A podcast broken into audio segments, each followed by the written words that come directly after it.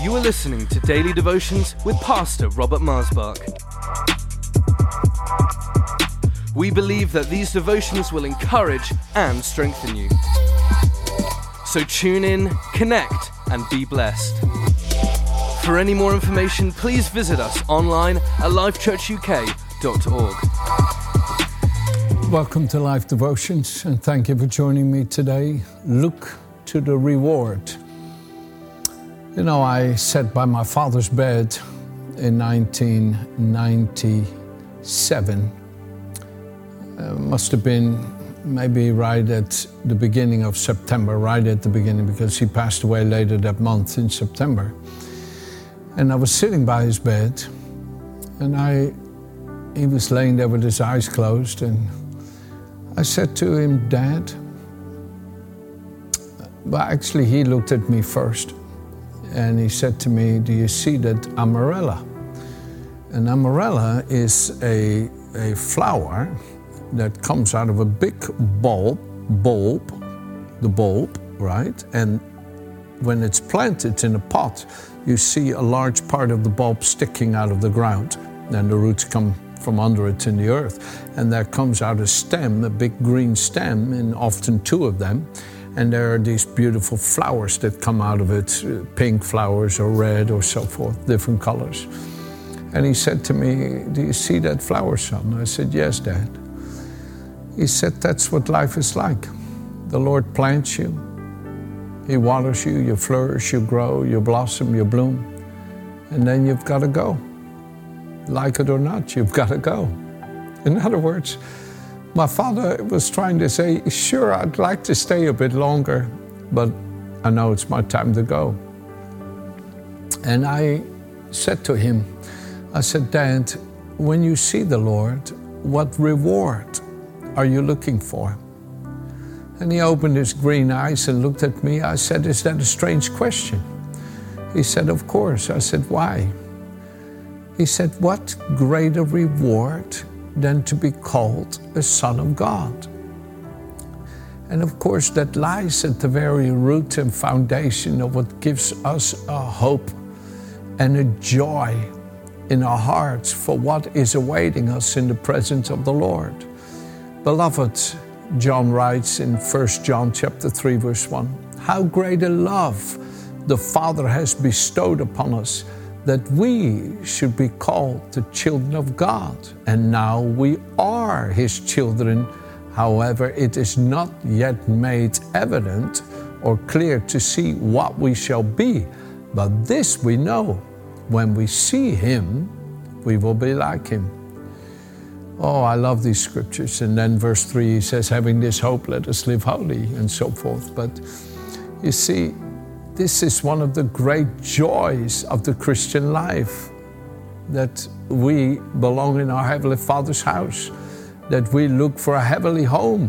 Hebrews chapter 11, verse 13 through 16 speaks about Abraham and all those who died in faith, that they knew they were but pilgrims down here and they looked for a heavenly home, for a city whose maker and builder is God. And therefore it says God was not ashamed to be called their God. He's called the God of Abraham, Isaac, and Jacob. And you see, we have this same reward calling us and compelling us to live, to be found worthy for that which awaits us. But the Apostle Paul had a few other thoughts in his heart about the reward that I feel to share with you today because not all of us always maybe are mindful of it not because we're doing something wrong or bad, it's just it doesn't always come to our thoughts. And I feel to bring it to your thoughts today. So we're talking about look to the reward, okay? And I want to read to you from 1 Thessalonians chapter 2, verse 17 through 20. And the Apostle Paul here is writing, and, and 1 Thessalonians is known as Paul's first known letter that we have in the scripture. And he says, But we, brethren, having been taken away from you for a short time in presence, not in heart, endeavoring more eagerly to see you face see your face with great desire. That's me saying, Oh, I miss you. I miss you so much. You know, that, you know, if I sometimes say to people, Hey, I've really missed you, I have to qualify by saying, I'm not saying, Where have you been? I mean, like, I'm so happy to see you. I've really missed you. And that's what Paul's saying. I really miss you. And I desire to see your face. Therefore, we wanted to come to you, even I, Paul, time and again, but Satan hindered us. For what is our hope or joy or crown of rejoicing? Is it not even you in the presence of our Lord Jesus Christ at his coming? For you are our glory and joy. You know, in 1978, and I think it was late November of that year, I had been invited in the city of Amsterdam in the Netherlands, where I was born and raised, the Netherlands to come and share my testimony because in September of that same year, Jesus had miraculously saved and healed me when I had had a head on collision at over 100 miles an hour and broke my neck in two places. And uh, so I went there to share my testimony, and I had prayed, Oh, Jesus, help me. I felt so nervous. I was, you know, I was just barely 18 years old. And October of that the previous month I became 18 in October and here it's November. I was so nervous. And uh, you know uh, I went over there and I prayed and I thought what should I do? You know I didn't know yet how to speak and I opened my Bible and read a scripture and I didn't know what to say and I could see some laughing and some starting to pray and that made it even worse and I had this strong voice in me that said to me walk through the door and get in the car and drive off. you know, really strong. Walk through that door, get in the car and drive off. Run away, in other words. But the Bible says that he who withdraws himself seeks his own way. God is so good to give us His word to hold us back from making the wrong choices in life. Because in my heart, at that moment, when that voice was so loud in me, I said, No, I trust you, Lord. And the moment that was in my heart, boom, the fountains of heaven were broken open through faith, and the waters of life began to flow through me like a river.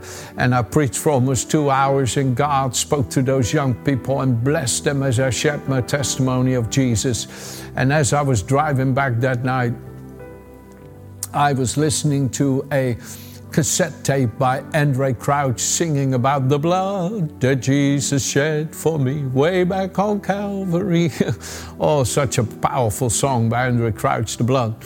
And I'm singing it with all my heart and rejoicing that Jesus enabled me to speak for Him and speak by His Spirit and power to these precious souls. And the heaven opened, and I had an open vision while I'm driving and, and I'm sure it well, only took a split second because I, I never deviated my driving, but I saw myself walking into heaven, and the light of heaven felt like wind. It was alive. Oh, it went right through me. It was glorious, and the light was so bright.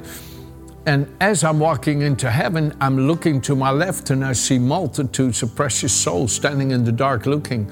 And then I look to my right and saw multitudes of precious souls looking. And I began to weep and I said, No, Jesus, no, Jesus, I don't want to go to heaven alone.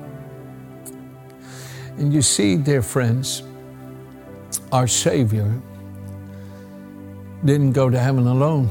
He took you and me with us, with Him. And He wants us to have this same sense of reward. And I know my mother and my father paid a horrific price for my salvation. I was so rebellious and I was so unwilling to listen to them. And they had to cry and pray and cry and pray and put up with a lot of my shenanigans. But Jesus, Jesus, Jesus is an amazing Savior, and He saved me. He saved me when I was 17 years old in September of 1978. And oh, my joy, my joy of salvation is still growing stronger and stronger and stronger every day because my Savior is forever being more beautiful, more amazing, more loving, and more good. But you see, the Lord wants us to not just have this joy of salvation for ourselves. For the Apostle Paul, he said, What is my hope then? My joy or crown of rejoicing? Is it not even you in the presence of our Lord Jesus at his coming? You are our glory and our joy. You see, the Lord would have us have such a reward in our spirit. And God wants you to be faithful in sharing His love with those around you. And when they have pushed it back like I pushed it back in my father's face and my mother's face, don't give up. And when you feel, oh, Pastor, I can't do it anymore. I feel so hurt by their rejection. Jesus will give you a renewed love for them. He will give you a renewed joy.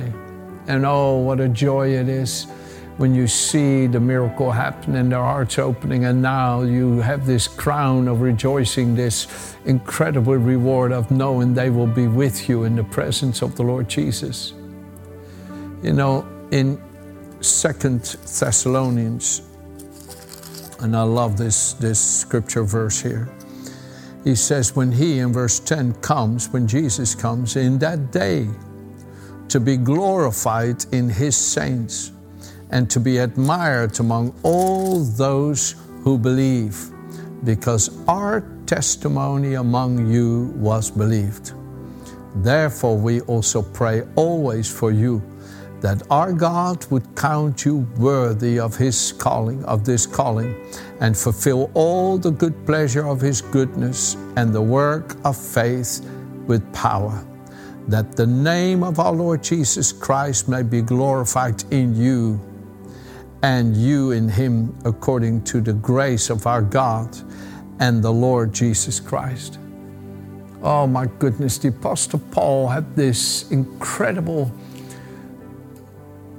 weight of glory in his heart for others.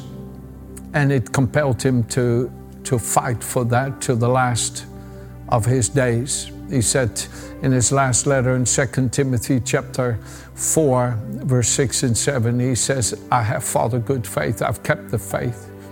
And I know that Jesus is standing ready with a crown of righteousness, but not just for me only, but for all of you who have loved him and the Apostle Paul could not do anything else but share the love of Jesus with others so that the reward of him might grow in seeing them receive what he had received and share what he was about to enjoy in the presence of the Lord.